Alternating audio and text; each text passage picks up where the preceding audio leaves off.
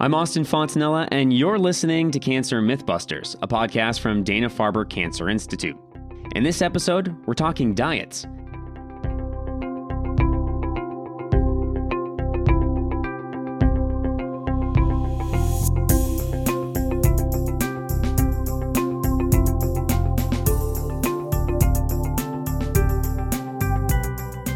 If you've ever thought about starting a diet, you're not alone. Studies suggest that more than 45 million Americans will attempt a diet every year. While it's easy to find a regimen that claims you'll lose weight and feel better, how do you know it's safe or even good for you? The amount of misinformation about diets isn't just confusing, it can be downright dangerous. For cancer patients and survivors, this is especially true. Patients who are on active treatment or have ended treatment have different nutritional needs than others.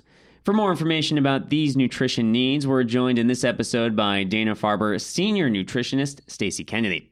She'll help us address common questions and myths about some of the most popular diets and whether patients should even diet at all. Stacy, thank you so much for joining me. Thank you for having me. Great to be here. Well, let's just jump right into it. Would you ever advise a patient who is in active treatment to begin a diet if they weren't already on one? So, in a technical sense, everybody's already on a diet because we're all eating. And so when we think about diet, we're thinking about like an eating pattern that someone is following. So that's more of a technical nutritionist way of thinking about it. When most people hear the word diet, they're thinking about something they read online, maybe a book that somebody showed them, and those kind of preset ways of eating that are quote unquote diets we generally do want to help everybody learn to adapt so that they're eating their own diet, right? So it's kind of like your own version of something that might follow certain guidelines. Okay, so just kind of going off of that with that definition of what a diet is in mind, what makes them harmful to to patients or just people in general? So a lot of what we think of as diets tend to be pre-prescribed. They don't take an individual into account and so, for any given person going through treatment, it might have too much of certain nutrients, too little of other nutrients. It's really like going into the store every single time you go shopping and thinking you're going to find something in the one size fits all and it's going to fit you perfectly. You might even find a size that feels good. You might need to go and have it altered to really fit you. And so, that's kind of the work we want to do in nutrition and working with our patients is take something that seems like a great idea, this one size fits all, and then tailor it to really fit the patient and suit their needs in the moment, especially as they're going through treatment. For those patients, though, who might have read something online, there are a lot of popular diets out there, and I want to cover a few. The first being the keto diet. What should people know about it? Yeah, so I think when a patient comes in and they've read about a diet or they want to follow a diet, we'll try to honor that as much as possible. And so we'll try to see with that diet, do we need to make any adaptations to help you? And so that's something that we'll do. So with the keto as an example, it's very popular and there's a lot of information out there promoting the ketogenic diet as being helpful in terms of fighting against cancer. And so the origins of the keto ketogenic or the keto diet, as it's mostly called, come from uh, treating children for seizures. So it is an effective tool in many cases for clinicians to use, you know, under medical guidance to help children in terms of managing their seizures. And so from that has kind of been this interest in looking at it in other uses. At the heart of it, it's a high fat eating plan. So 70% or greater of calories will come from fats, with only a very small amount coming from carbohydrate and the rest being protein. What's generally recommended is more of a balance, a higher amount of carbs, a lower amount of fats and, and protein. So the biggest change is very little carbohydrate and a lot of fats. Now, this is a great example where if a patient comes in and they want to follow a keto diet, you know, the first thing we start to think about is looking at that percentage of fats and what really might help that patient in the moment and what might they digest well, what might work for them. And fats in our diet can come from all different sources, right? It could be from what we call healthy fats, like an avocado, or like from olive oil or olives. It might also come from fried food, junk food, fast food, lard, and processed meats, you know, things that would not be as healthful. There's some interesting research looking at ketogenic diets as potentially having some merit in specific types of cancers. So, this is the other thing that's really important for patients to think about. When you hear a study on, on the radio or you read something or somebody sends you something, you want to start to dive into the details a little bit. So, with certain types of brain tumors, like with glioblastoma, in certain scenarios, like early stage, there are some studies going on now that are finding some very positive results. But it's not at the point where we're ready to start recommending that to everyone or even to patients with the same type of diagnosis. But we're certainly open minded and starting to work with more patients within the group who are interested in this and helping them adapt it to be healthy for them. I'll give another example. You know, some patients who have gastrointestinal cancer may have a difficult time digesting fats. And so I've had the scenario where some patients who have a type of cancer where they really can't digest very much fat at all, they heard about keto online and started trying to follow it. And we're just suffering from terrible side effects of pain and bloating. And so it was really important to focus on well, we want your diet to be balanced and healthy fats, but maybe the keto diet isn't right for everyone. And so we really want to look at those details and use the evidence and the research to really guide us. So I guess it can sound confusing because on one hand we're saying, well, we're not prescribing this for everyone, but for certain people, if they're interested in following it, we would be very supportive and we would absolutely help them. So it's kind of thinking about where the research is at and then how to personalize any of these eating patterns. Going back to what you had said earlier, really if you had questions, bring it to somebody because they should be able to help you out if that diet's right for you. Right, and there can be side effects. So one of the side effects because the intake of fiber and carbohydrates is so low, many people on a ketogenic diet might develop constipation. It might be a greater burden on their kidneys or other parts of their body. So, again, it's important to really look at the details. And of course, speak with your doctor, speak with your dietitian, but don't be afraid to speak up because maybe you're a person who could benefit from something and you want to be able to bring that up.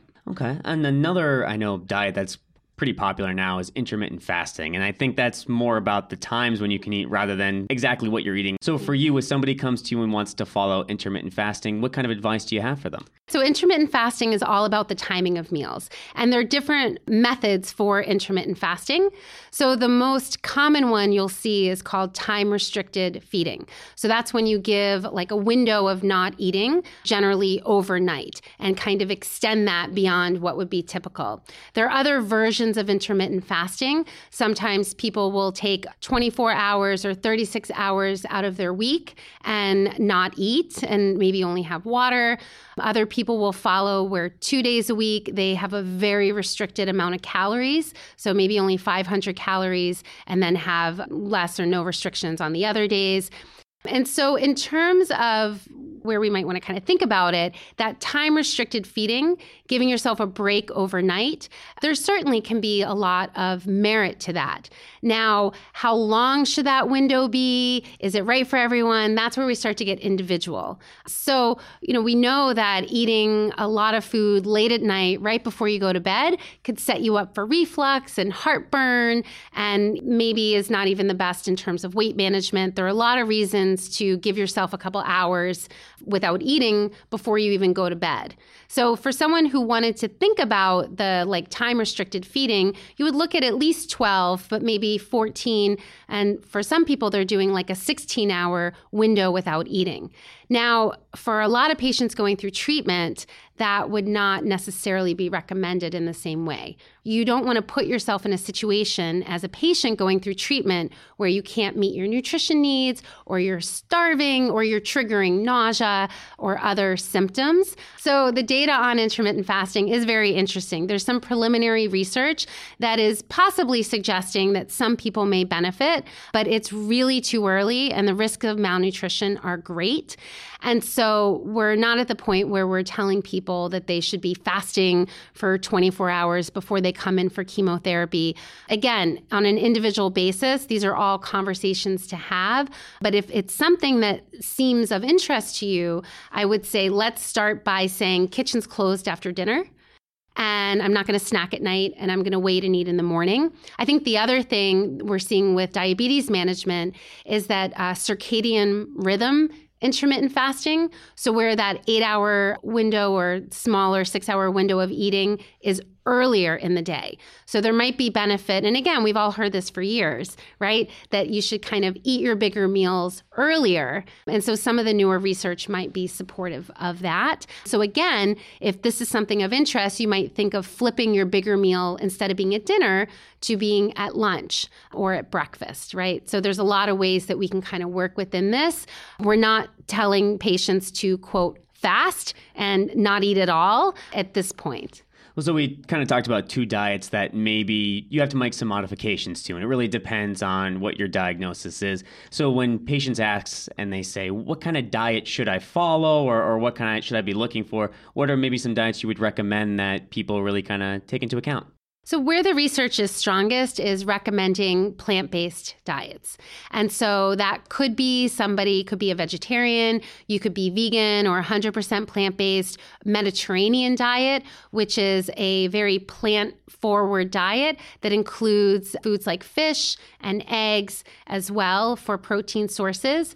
So, building that plant based diet where at least 50% of your plate is plants at each meal is a great way to focus on healthy eating, kind of what people call clean eating, and really staying where the evidence is based and looking at those plant foods to really fuel our immune system, fuel our energy levels, our metabolism. And so that's what we recommend. Those aren't necessarily out of the box diets, so to say, but I think that the focus on plant based eating is something that's going to be very important. Now, you could be a plant based eater and follow a keto diet or follow intermittent fasting, right? So, again, we can really personalize all of these things, but focusing your energy on eating more plants is absolutely what we're going to be recommending the most right now. Well, it's interesting you brought up the plant based diet because, you know, a lot of people more and more are turning to vegetarianism or veganism. If somebody was a vegetarian or vegan before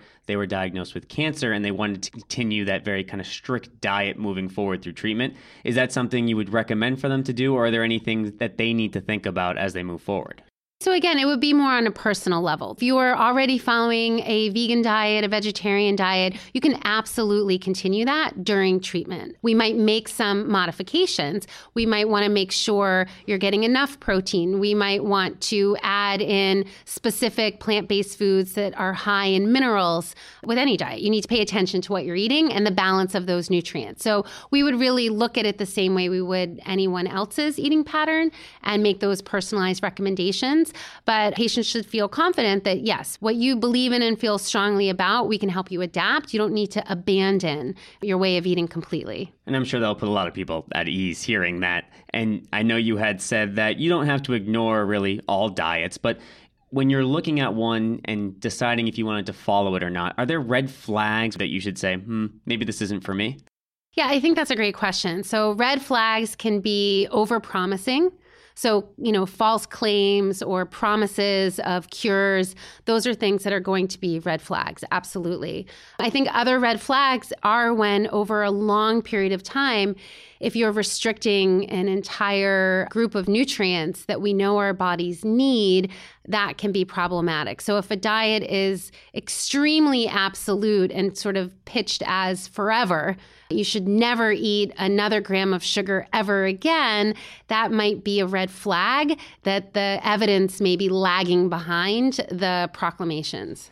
All right. And my last question, Stacy, before we let you go, is all these rules and things you had brought up when it comes to survivorship should people be thinking the same way or can they you know make more adjustments or let more things in when it comes to diets right i think you have more ability to test things out have a little bit broader of a focus on what you're eating when you're finished with treatment in many parts because you have less symptoms but i think yes the cornerstone of what we talked about would be what we recommend for survivorship as well All right. Well, Stacy, thank you so much for joining us today. This was very informative. Great. Thank you so much.